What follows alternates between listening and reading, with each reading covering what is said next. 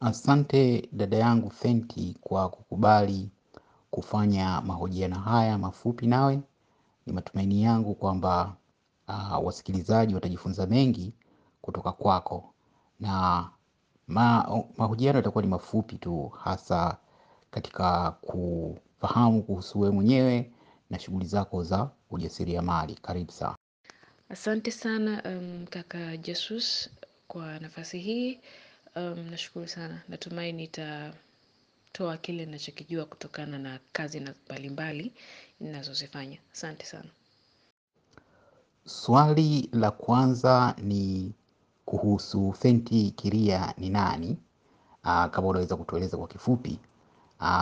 Na pia unajishughulisha na shughuli gani hasa? Okay. Fenty Kiria ni mwanamke mwenye hofu ya Mungu sana, mpambanaji, mpiganaji. Asiyependa kuona kitu kinashindikana, lakini pia ni mwana SOS Diplomat. Yeah. Kazi ninazofanya, nafanya kazi mbalimbali. Nafanya kazi ya ujasiriamali, ambapo natengeneza Lolo Peanut Butter au siagi ya karanga, ambayo inaitwa Lolo Peanut Butter. Lakini pia na ni mtu ambaye natoa elimu kwa taasisi mbalimbali, kwa kampuni mbalimbali au kwa shule mbalimbali, kwa vyuo mbalimbali kuhusiana na mambo ya entrepreneurship, ujasiriamali, pamoja na online business, biashara za mitandaoni. So nafanya kuelimisha watu faida za ujasiriamali, faida za kufanya kazi online, vitu kama hivyo. So natoa elimu nafanya training kwa watu. Lakini pia mimi ni social media influencer, natangaza bidhaa za watu kupitia mitandao. Mostly ni LinkedIn na Twitter pamoja na Instagram. Natangaza bidhaa za kampuni mbalimbali, natangaza matangazo ya watu mbalimbali. Yes, so hizo ndo kazi mbalimbali ambazo nazifanya kwa sasa hivi. Lakini pia natoa elimu kuhusiana na watu kutumia vyakula vya asili ili kuweza kuimarisha miili yao na kuwa na ngozi nzuri, kuwa na afya njema na kuwa na kila kitu ambacho ni kizuri kupitia vyakula vya asilia. So that's why kwenye Twitter nina hashtag yangu ya vyakula asili. Kona na emphasize watu watumie vyakula vya asili zaidi ili waweze kuwa na afya njema na kuepuka magonjwa mbalimbali kwa mfano kisukari, pressure, kuna watu wengine wana matatizo ya figo sasa hivi. So na emphasize watu wengi watumie vyakula vya asili ili kuepukana na mambo mbalimbali. So hiyo pia ni kazi ambayo nafanya pia. Lakini naifanya kupitia online. Kwamba natoa elimu kupitia online watu watumie vyakula vya asili. Asante. Swali jingine linahusu swala zima la ujasiriamali.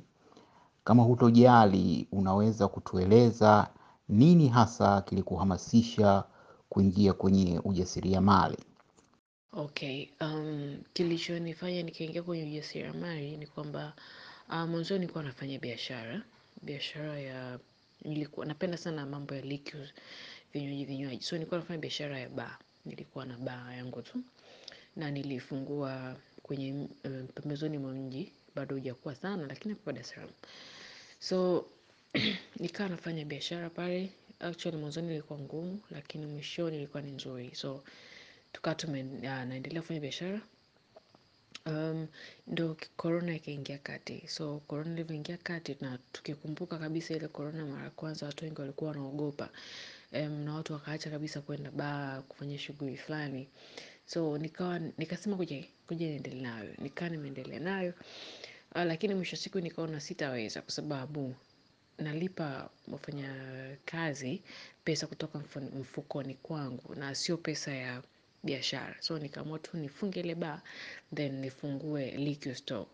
So nikaa nimefungua ka liquor store kazuri tu. So nimefanya pale ikaenda vizuri sana biashara. Lakini sasa mwisho siku nikaja nikaibiwa kila kitu. yani kila kitu, kila kitu. So fika asubuhi nakutana tu na chupa chupa. So since there nikaa nimeumia na sikuwa tena na hela ya kusema kwamba ni, nianze tena kujaza eneo upya. So yeah, I mean, kujaza store upya tena. So nika nimeacha.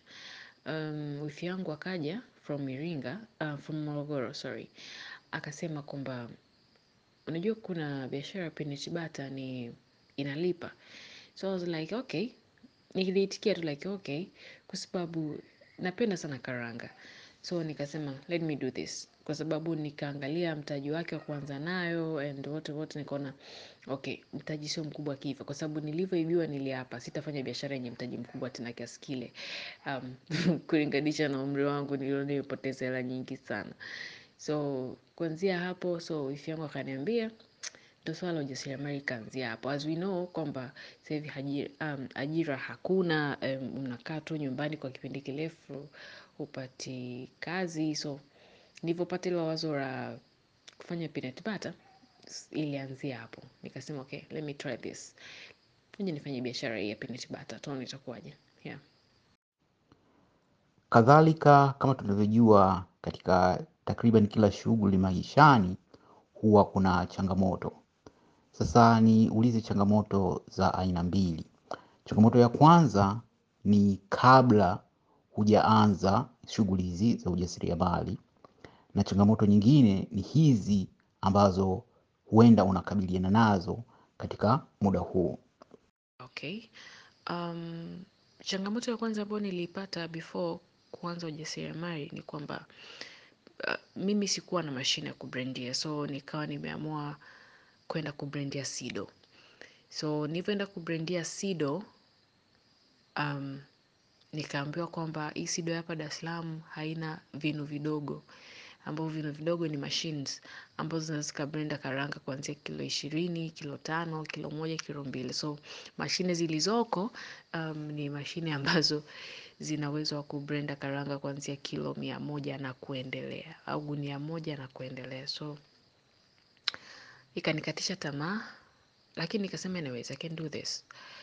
So nikawa nawasiliana na wifi yangu Morogoro, kwa sababu kule Morogoro wao Sido ya kule walikuwa na vinu vidogo ambavyo vinaweza vikabenda karanga kuanzia kilo moja na kuendelea. So nikaanzia kule, nikawa nabendia karanga kule, nafanyiwa package kule, naenda mwenyewe nafanya kila kitu then narudi Dar nauza. Lakini sasa ukiendelea kufanya hivyo, profit ilikuwa ni ndogo sana kwa sababu first of all unaenda nauli ya kwenda na kurudi, sometimes unakutana na magari mengine unatakiwa ulipie uh, unatakiwa ulipie hela ya mzigo ulioubeba, kwa sababu unakuta mzigo ni mkubwa kuzidi mzigo wa msafiri, kwa lazima ulipie. So profit ilikuwa inakuja kidogo sana. Ufike Dar Salaam tena ushuke Ubungo, uanze kuchukua usafiri mwingine wa kurudi tena nyumbani kwenu au unapokaa. So profit ilikuwa ndogo sana, lakini sikukata tamaa because uh, nilivyoenda pale Sido, uongozi uliniambia kwamba wako kwenye process za kuleta vinu vidogo ambavyo vio vinapenda karanga ndogo, so nikawa na wakaniachia namba ya kuwa, ya kuwa na wacheck, so nikawa na wacheck muda baada ya muda, muda baada ya muda, so mpaka walivyoleta hivyo vinu vidogo, tukaendelea kubrenda karanga hapo Sido.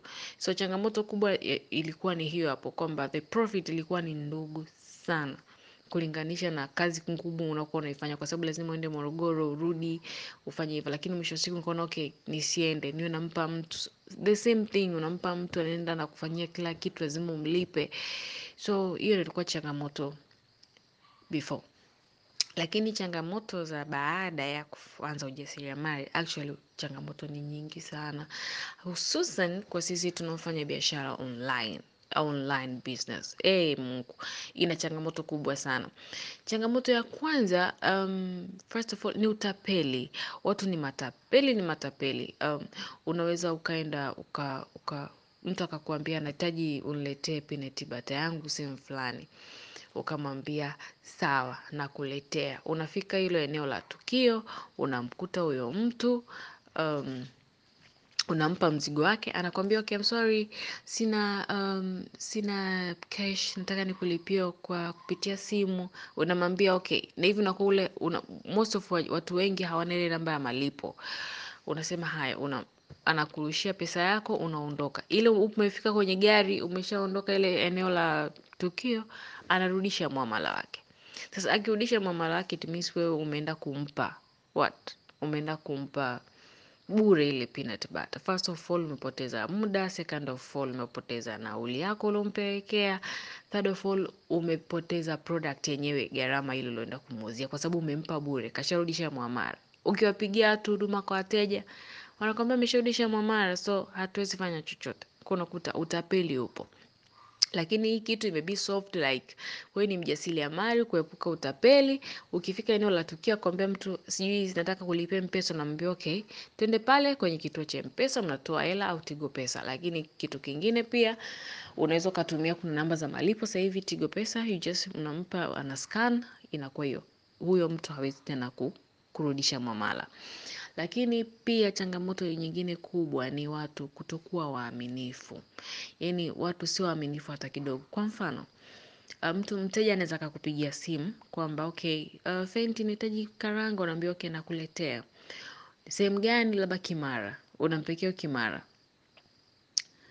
Unaongea naye vizuri tu kama okay, nimeshakaribia hapa, niko sehemu fulani. Unafika tunashuka Kimara unamtafuta hapokei simu, hajibu message, unapiga unapiga unasema okay, labda amepitia kidogo ameenda sehemu, unakaa lisaa lizima, mtu hatokei, unaamua kuondoka. Kumbuka umepoteza muda, umepoteza nauli yako ulioenda kupeleka pale, lakini amekupa disappointment kubwa sana ambayo sio kila binadamu anaweza kui, kuipokea kwamba okay, iko hivi, iko hivi, iko hivi.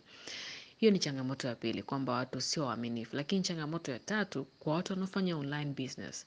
Um, competition. Competition ni kubwa sana. Yaani sasa hivi unaweza kuta kama mimi kuna Lolo peanut butter, ukienda pale kuna Jasusi peanut butter, ukienda hapa. Na kila mtu ana post, na kila mtu ana advertise, na kila mtu ana ana market vizuri product yake. Sasa ukiwa ni mtu ambaye una moyo mwepesi, hutaweza kufanya biashara kwa sababu utahisi kwamba yule anauza sana kuliko wewe. Na hii competition ni kubwa sana mimi sitaweza. Lakini you need to compete kwa sababu bila hivyo hatuwezi fika kokote. Na kuna kitu kingine pia kinaingia hapo hapo kwenye competition kwamba unaweza kuona okay, mbona fulani yeye ndo ana kitu kizuri. Hata kama afanyi biashara ya peanut butter. Anafanya biashara baya ya viatu, ya nguo, mm, no, biashara fulani ndo nzuri sana, yangu ni mbaya. Ukianza kujifikiria hivyo, hutaweza kufanya biashara na lazima uache. So vitu kama hivyo, lakini kitu kingine ni kukebehi. Kuna mtu anaweza akakufuata inbox, unamuuliza, anakuuliza product ipo ndio, delivery shingapi, unamwambia kiasi nakwambia kwa nini nilipe hiyo hela? Kwa misingi ipi? Mbona sioni hata yaani sioni maana hiyo kitu kulipa hiyo gharama. So kuna kukebehi as a human being, unakuwa disappointed and unakuwa unajisikia vibaya, lakini all in all you need ujipambanie mwenyewe. Yaani fanya kile kitu ambacho kipo. Changamoto ni nyingi sana. Ila kwa sasa hivi naweza nikasema hizo ndo changamoto pekee ambazo mitandaoni au wafanyabiashara tunazipata. Lakini um, kitu kingine unaweza ukawa unaposti biashara yako, haupati engagement ya kutosha. Unaona okay, nimepost biashara yangu, haijapata engagement ya kutosha, pia inafanya disappointment.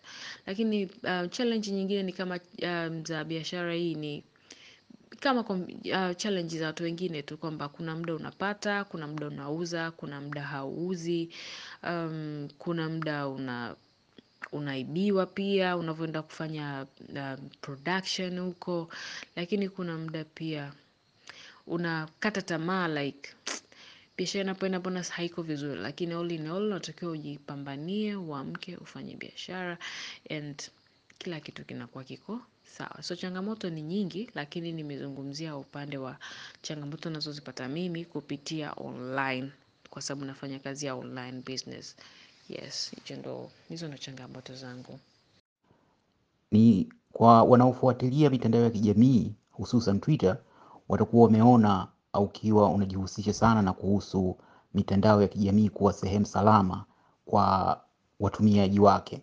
Nadhani mna, mnafahamika kama SOS Diplomats. Labda utueleze kwa kifupi hii SOS, Diplomats ni nini, ni watu gani? Lakini zaidi ya hapo nini hasa kilikusukuma kuingia katika harakati hizi za kufanya mitandao ya kijamii iwe sehemu salama kwa watumiaji? Uh, okay. Uh, first, SOS Diplomat Uh, kirefu chake ni Safe Online Space. Uh, hii um, ipo chini ya kampuni ya Media Convergency um, ambayo inafanya kazi mbalimbali mbali. Lakini um, SOS Diplomat ni kundi la wanawake kumi na sita ambao wameamua kuhakikisha mitandao inakuwa ni sehemu salama, kuhakikisha kwamba kijana unayetumia mitandao kwa sasa hivi ikuingizie faida. Um, na ndio maana tunaelezea kwamba nini athari za kutumia mitandao vibaya, nini athari zake kwa sasa hivi na hata baadaye. Kwa hiyo SS Diplomats ni watu ambao wanadili kuhakikisha kwamba mitandaoni kokote kule, wahakikishe watu wanafanya mitandao ni sehemu salama. People should stop um, cyberbullying like mtu unakuta ameposti picha yake vizuri, anaanza kumclassify shape yako iko hivi, miguu yako imekaa vile, sura yako iko hivi, sijui nini. So sisi kama wana diploma, uh, SOS di, diplomat tuko kuhakikisha kwamba uh, uh, kwamba online ni sehemu ambayo iko safe, na kwa kufanya hivyo basi tunawa encourage watu wafanye vitu vikubwa. Kwa mfano ukiangalia uh, kikundi chetu ambacho ni wanadiplomasia, kila mtu pale anafanya kitu online ambacho kinamwingizia pesa. For example, mimi nafanya entrepreneurship ambao naifanyia online kwa ni positive impact. Kwa mimi naweza nikawaelezea tu faida na wakaelewa ni vipi wanaweza wakatumia mitandao iwe ni sehemu salama. Wapo watu ambao mle ni mabig influencer ambao wanaingiza pesa kupitia social medias. So SOS Diplomat ni kitengo ambacho tupo sisi watu kwa sasa hivi tuko kumi na sita ambao tunataka mitandao ya kijamii iwe sehemu salama. And it's not only Twitter, even Facebook, LinkedIn, Instagram tunajaribu sana kutoa elimu ili kujua faida ni zipi za kutumia mitandao salama.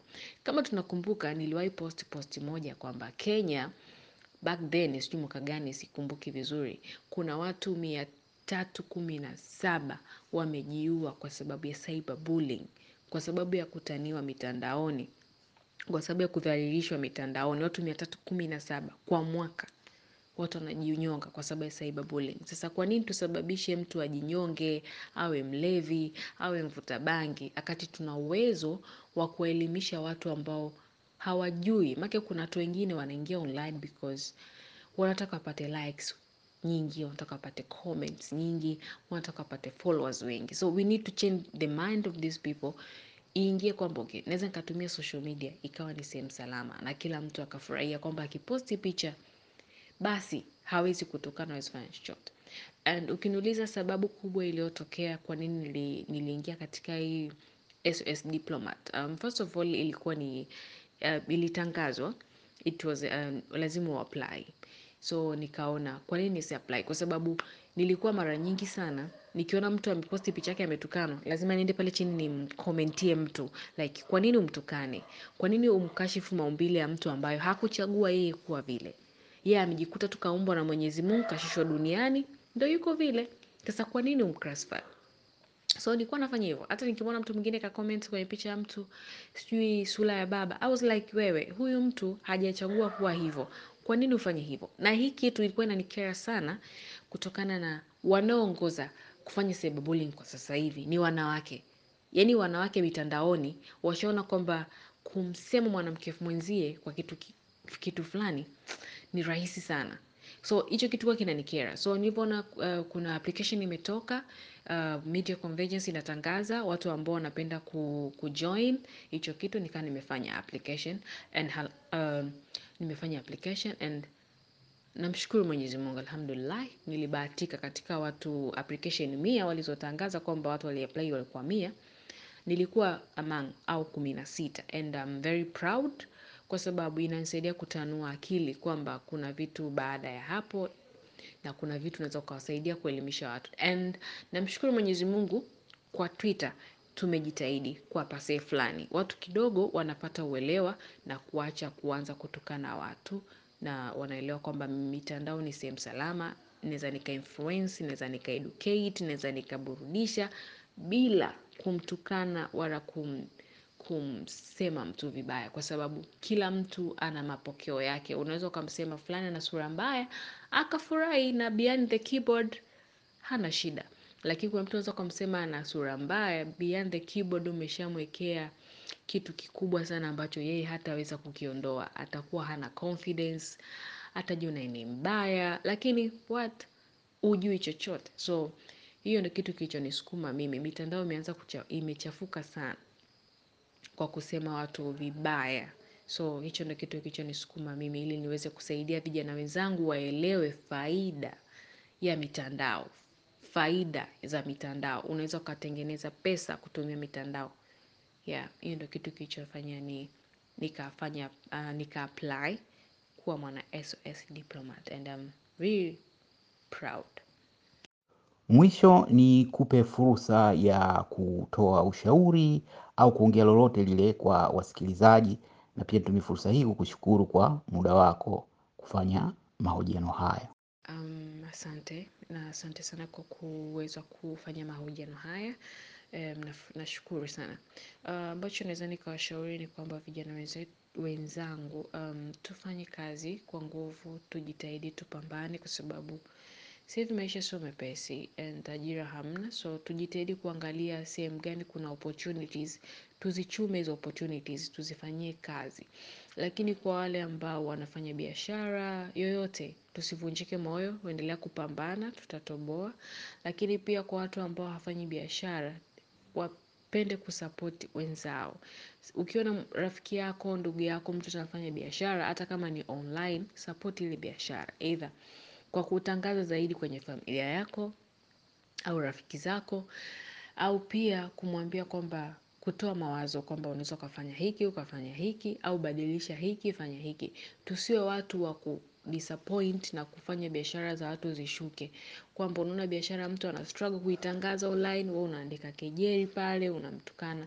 Hicho kitu sio kizuri, unakuwa una disappoint sana wafanya biashara. So vijana tuwe na moyo wa kusapotiana. Tukisapotiana, tutafika mbali. Lakini all in all nawakaribisha wote watakuwa wanasikiliza um, kununua bidhaa yangu ya Lolo Peanut siagi ya karanga. Ni laini sana, ni laini mpaka mwisho, yani haigandi na inapatikana katika ujazo wa gramu mia nne na kilo moja. Sio gramu mia nane, 1 kg kilo moja.